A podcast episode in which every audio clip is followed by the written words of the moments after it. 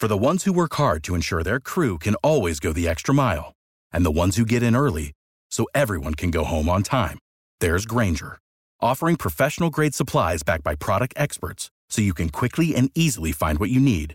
Plus, you can count on access to a committed team ready to go the extra mile for you. Call, click Grainger.com, or just stop by. Grainger, for the ones who get it done.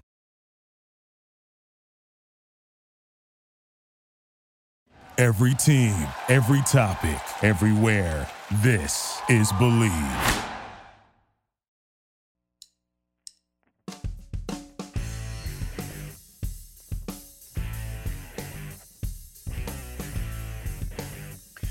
Welcome to After Hours with Defoe and Luby, Jeff DeForest, and Mike Luby-Lubitz with you on the Believe Network. And a pleasure to be with you on what could have been kind of an off sort of weirdo day in the sporting world. We had so many things to consume over the weekend with all kinds of different activity of a major level in virtually every sport.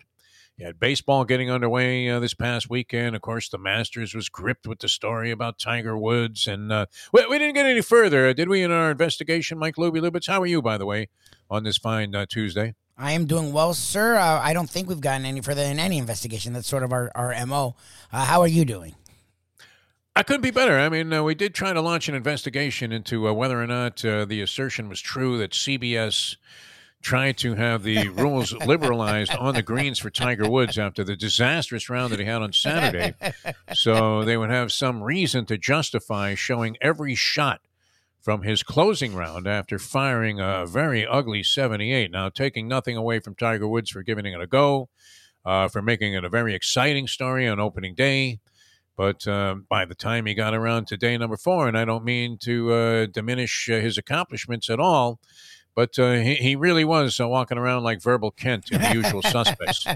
The Kevin Spacey character, you know, that had the limp, except it wasn't really a limp because he was really fine and he was really Kaiser Söze, which Tiger Woods was viewed as. I mean, you know, you would say Tiger Woods to the fans and they would go, yeah, Tiger Woods. But you'd say Tiger Woods to other golfers, except for those like Phil that knew that they were cashing lavish amounts of paychecks and endorsement money that Tiger had to turn down, right? I mean, imagine Tiger takes Buick and you're like, yeah, give me a call, Cadillac, whatever. I mean, exactly. You're ready to draft in behind him and, take his leftovers, right? It was like following Hugh Hefner around when it came to babes. You're like, really? Okay. You're not interested in her, Hugh? Okay. Works for me. That'll be great. But we thought that CBS had requested from the PGA commissioner that they were allowed to make the holes bigger on the green when Tiger was putting, and then also equip them with vacuum suction. So that from wherever Tiger Woods was, and it would have been crazy because they would have had to really have escalated the suction to a level. I mean, imagine he's 50 feet away. You know, how are you going to get that ball, you know, to just gravitate right towards the hole? And then the problem was it also sucked up several species of those phony birds that CBS was. And by the way, CBS, well, why don't you just drop it with the birds already? We know they're not real. Yeah. Right? And yet, I mean, they have, and they keep, you know, making exponential raises in the level of bird noises that they have as the tournament progresses towards the final grouping or final pairing in the last round of the tournament, because these birds essentially are chirping around like 13, 14, and 15, right? Amen, corner. Hello, friends. Those bird noises you hear aren't real. And you know, they've taken, you know, even having like jungle birds, you know, emanating exactly from the trees and the bushes back there. Woo, woo, ah, ah. It's like gorillas. Orangutans are climbing through the bushes. It's amazing. Anyway, I mean, there was all of that over the weekend, including the controversies about Tiger Woods once again being a participant. And then he says he's going to play in the Open there because he loves St. Andrews, where the tournament is taking place. Says it was his favorite course, is his favorite course in the world to play, so he's definitely playing there. Might be involved in a PGA, but, you know, by the time he got around to the final round, it almost was like the myth of the Sisyphus. Yep. Where, you know, he was climbing uphill only to be pushed back down by, like, Bubba Watson, back to the bottom, and have to climb his way back up again. Back-to-back 78s. If he shot those in the first two rounds, I don't know that we have a story. But, you know, he was very good for a couple of rounds, and, you know, kind of inspiring, I guess. And is it a kinder, gentler Tiger Woods? Do you believe that, Mike Luby-Lubitz? Yes. Or do you think it's all a fraud? It may be for fraudulent reasons, but I think it's legitimate. I mean, the fact that when he was done, he had his kids there, the girlfriend, and he knows he's being cambered no matter what he does. So it feels like he's accepting this next chapter of life, and he really likes playing golf, and he thinks he can compete, so he wants to keep at it. That's why he's already said he's going to play in the British Open or the Open, whatever the hell you call it. But it feels like this is the guy he's always wanted to be and is finally letting himself become. I think only Seabiscuit had a more spectacular comeback from injury than Tiger Woods. Only Seabiscuit was a closer, right? Yes. All right, so that was going on. You had Major League Baseball, all kinds of developments in Major League Baseball. The season essentially kicked off, and you started to get into some kind of a rhythm with the series. We, of course, experiencing the misery with our Miami Marlins here in South Florida as they managed to lose 2 of 3 to open the weekend to San Francisco. And then last night, it was ugliness, right? Pleasant. Don Mattingly, Donnie Baseball, gets kicked out of a game. Mm. How bad must the umpiring be? Now, they've gone to electronic signaling for sending the signs out there. Joe Garagiola would be out of business right now, would he not, if he was announcing baseball? Because he was obsessed with the signs, wasn't he? I know he was a former catcher, and you have a tendency to lean on what your experience is when you're doing commentary. Yeah. But, I mean, how obsessed was this guy with the signs? The other guy that was a catcher that was, considered an excellent commentator, and I liked him a lot because I was a fan of the Cardinals when he was playing for them. And of course, he was the personal handyman for Steve Carlton, which wasn't a bad gig to have. Later on with Philadelphia, but Tim McCarver with his analysis of the soil variants as Lou Brock was coming to the plate. And he was, well, you know what? I tell you what, that soil over there is a little bit brown. Now, that means it's going to be safe to bunt. And if he bunts the ball down the third baseline, there's a pretty good chance it's going to kick all the way back and go foul over the first baseline, but past the bag, and Brock will have himself a double. And you're like, wow, where did he get that theory from? That's really getting into some serious detail. But you had baseball cranking up, basketball. The NBA concluded the regular season. You have a play-in game tonight, which we'll get into a little bit here on After Hours with Defoe and Luby, because nobody wants to face the Nets. Yeah, that's what they say. Nobody wants to face the Nets, least of all you with your Miami Heat, which they could circle back in as the 8th seed. That's the thing. And now, if the Nets lose tonight, they're playing the Cleveland Cavaliers, and the Nets are at home in Brooklyn, and they're 8.5-point favorites. So the odds makers not giving the Cavs, who wrote a really, really good Cinderella story this year with a lot of good young players, and the resurrection from the grave of one Kevin Love. As you would have thought Mike Love of the Beach Boys had a better chance of having a big season for the Cavaliers. Kevin, man, I mean, he was an admirable player. I mean, you would have to say that he had an excellent career. No, Kevin Love? He's had a good career. He's agree? A borderline. Yeah. A lot of people may make him a Hall of Famer because he did make a lot of All-Star games, put up a lot of rebounds and points, and did get a title with the Cavs. So he may get... And he went to 4 finals with the Cavs, so he may get in the Hall, but he definitely has had a consistent career. He just decided to go join a team to win a title, and it sort of took away from his shine.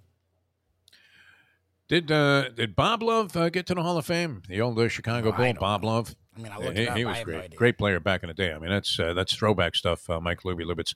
So all of that was going on, and you had then coming to Monday night, I was thinking there really isn't a whole lot of choice here in terms of what to watch on TV. Now, you have a zillion different platforms doing sports now. So, I mean, even if you're like a tennis freak like I am, and I played a little tennis last night, so you're inspired maybe to watch some really good tennis. And, they got that Monte Carlo thing going, which, wow, I could see why all of these guys, and that also is some kind of tax haven for the rich, is it not, Mike Luby-Lubitz? Because yes, all of those tennis players lived in Monte Carlo, right? Yep. Boris Becker, who's in a jackpot now, just got convicted of some kind of bizarre financial fraud. Boris Becker is broke. Can you believe that? Really? I spent all my money on women, yes. Well, I mean, I get in the area, the 80s wasn't like they're paid now. Now you can be last and get paid like Sampras used to for winning 5 Wimbledons. But... I mean, he was in commercials and stuff. Like, Becker must have made some kind of money. Yeah. It was a long time. Just got convicted of like 4 counts of some kind of financial fraud for actually having assets while he had declared for bankruptcy. I don't see anything wrong with that, right? some ways, we're all bankrupt, are we not? Either morally or spiritually, whatever, Luby. In this case, I can't imagine Boris Becker being broke. Well, I mean, what happened with Bjorn Borg that he had to sell that Wimbledon trophy? Remember, was he broke also?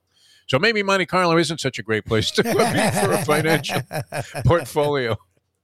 Anyway, what a beautiful place to have a tennis tournament. But I end up watching the WNBA draft for about 5 minutes. I love that. I think that's the most. And I'm thinking, I know nothing about the WNBA draft. 0.0, my friend. Was Sue Bird eligible to be drafted? No. I don't think so. No, she's been in the league 20 years already. What am I talking about? She's getting near the end. WNBA. That's but I got inspired because I'm thinking, I really want to do this, Luby. And I'm not a draft freak for NFL draft. I mean, I find it interesting. And I started to tell the story earlier on our Ion Channel show, but I don't think I ever finished it. We got distracted there about the first time I covered an NFL draft was in '83, and they televised it. And I was supposed to go out to the Dolphins training camp and get some reaction from the Dolphins, but I decided I had a horse I wanted to bet at a local racetrack called a racecourse. And I had a tip on a horse, and I thought, well, I can't go to the Dolphins practice facility because it's too far away from Calder.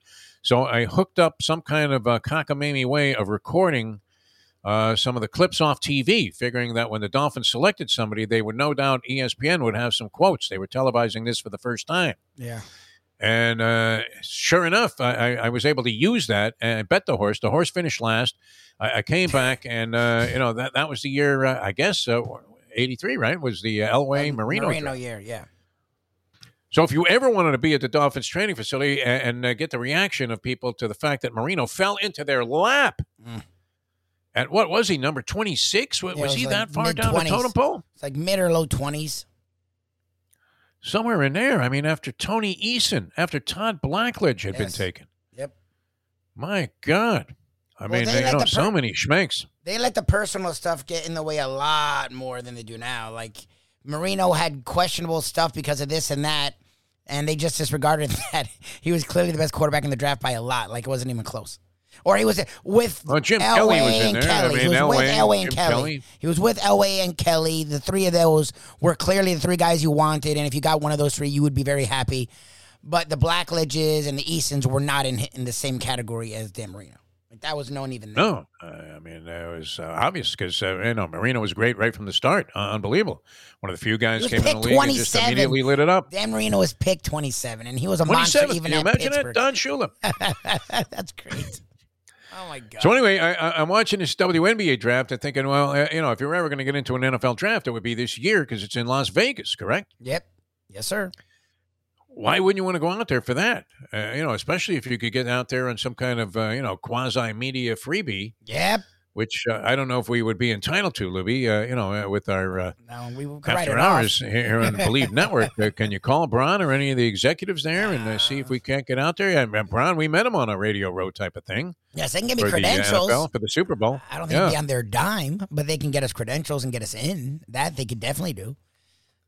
That's coming up in a couple of weeks. So we spent some time out there in Vegas. And the reason I want to go out there is I really want to be gambling next to Roger Goodell. You must be Mr. Gambling now. I want to hear Goodell cursing out some officials, because he's bet one of the NBA playoff games. And going, are you kidding me? Donaghy was better than you. And you're thinking, isn't that Roger Goodell? It's like Raj. Hey, Raj. Weren't you the guy that said that gambling and the advent and the whole idea that gambling was going to be legalized in various states? I think like Delaware had legalized gambling on some kind of Fugazi lottery, and Roger Goodell had felt compelled to come out with a statement and condemn this as the worst possible development that could ever hit the sports landscape. The evil infiltration of gambling and degenerate activity into the sporting world. And now, where is he going to be? He's going to be at the DraftKings tent. Exactly, with FanDuel. Sitting in that stupid chair that he had when he was down in the basement there as they were trying to pull off the idea that, hey, this is good. We'll appear like we're really, kind of one big happy family here. Yeah, okay. Right? And I'll be in my basement where my man cave is and, never mind that phony hug, which is...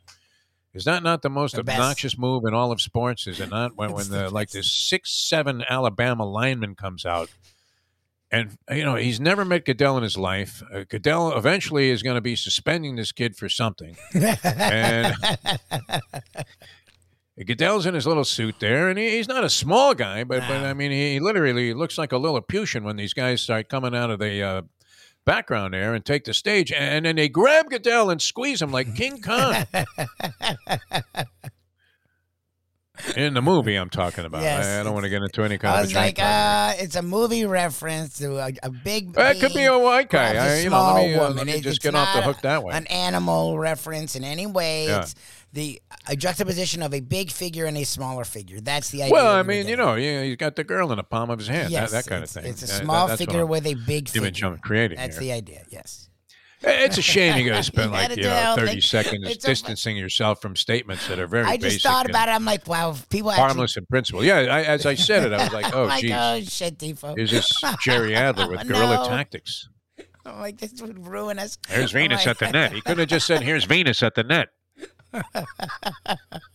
And that guy from the New York Times wouldn't have, taken his quote completely out of context. You know, so badly so that the guy never worked again. Unbelievable.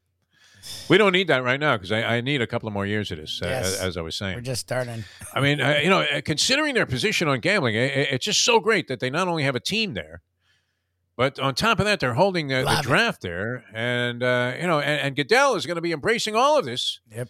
We're just a few short years ago. I mean, he came out. I mean, you would have thought it was like Mitch McConnell talking about one of Biden's new policies. Exactly.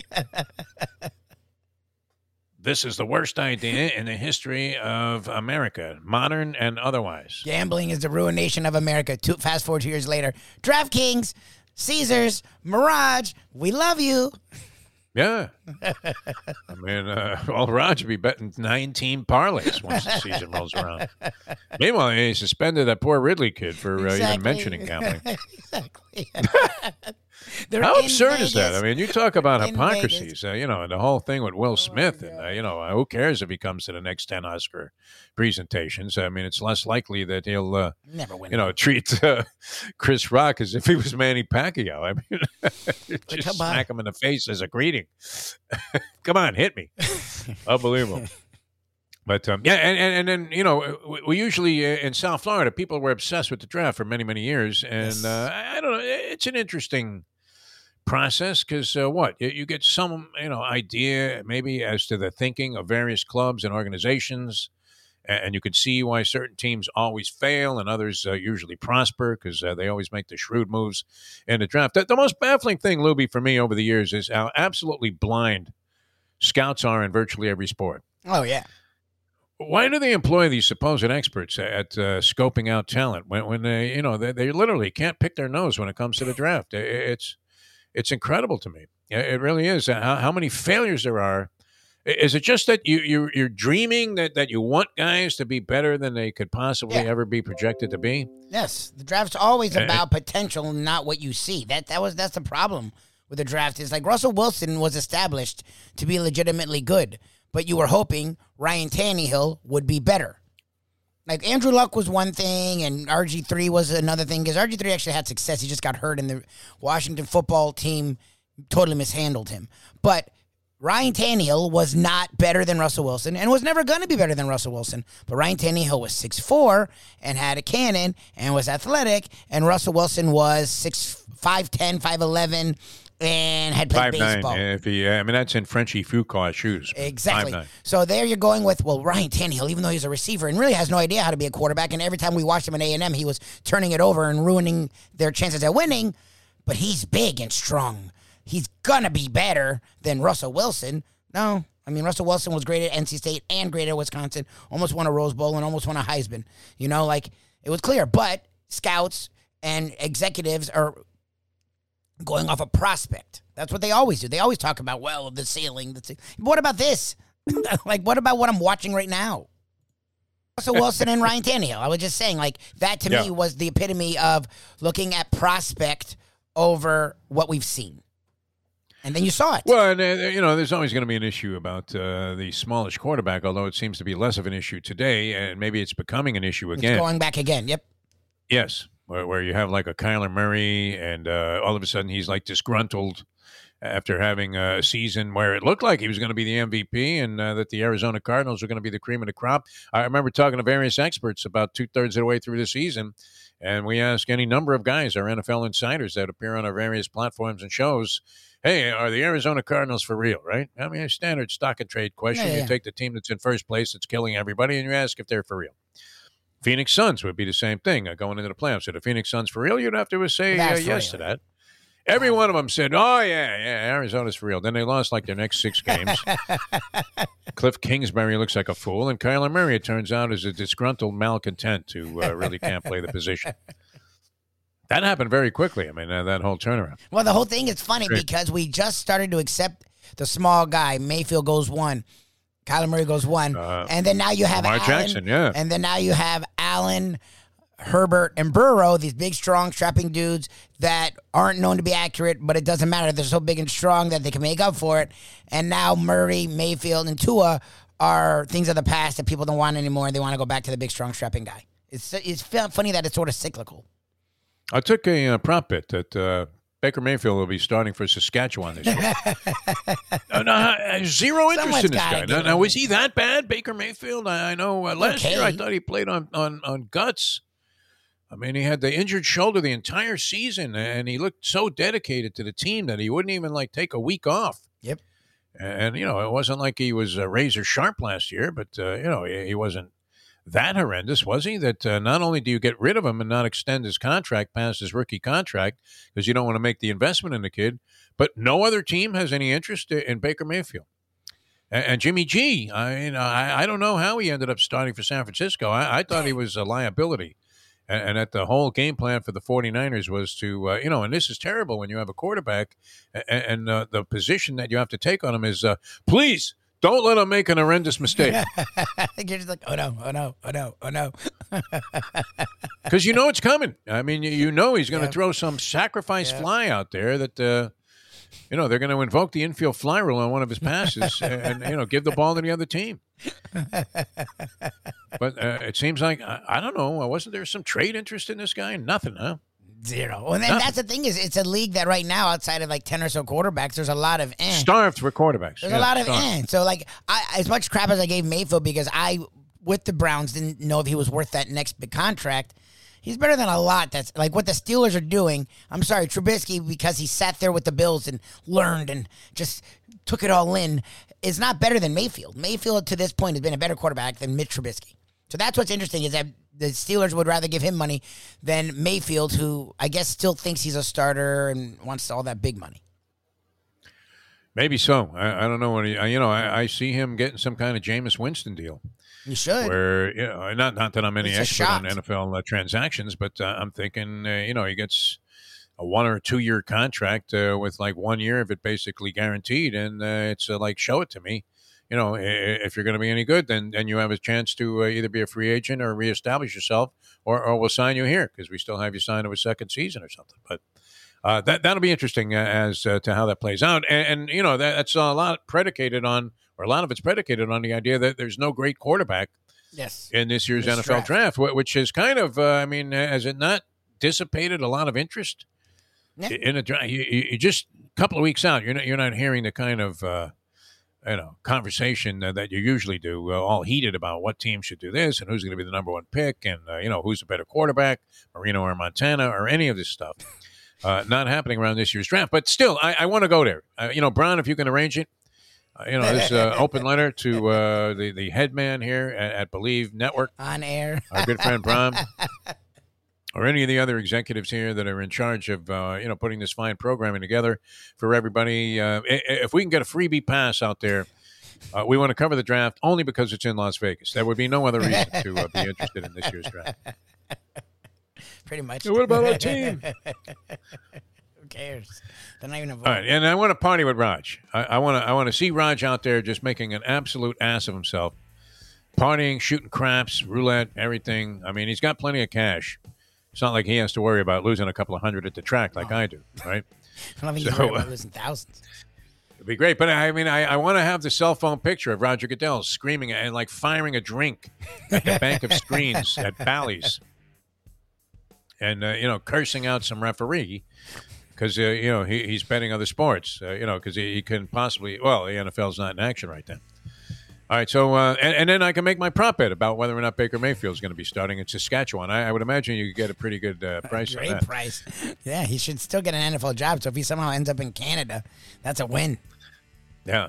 All right, always a lot of fun, Luby. After Hours with Defoe and Luby. We had a lot of fun on our Ion Channel show. That's the program that we are now on After Hours from. Mm-hmm. And you can catch that by Googling The Defoe Show. And, of course, it's always great being here on the Believe Network. Many other big things coming up during the course of the week. So stick with us. Thanks for the downloads and thanks for the views. Tell your friends about it. After Hours with Defoe and Luby. For Mike Luby-Lubitz, I'm Jeff DeForest. And I'm going to maintain this to my grave. No matter what else you do in life, keep this thought in mind. You got to believe. Hey, folks, Tony Segretto here. Let me ask you a question. What do you look for when you go out to eat? Good food, obviously, friendly atmosphere, not too loud, but good energy, reasonable prices, and a place where you feel comfortable.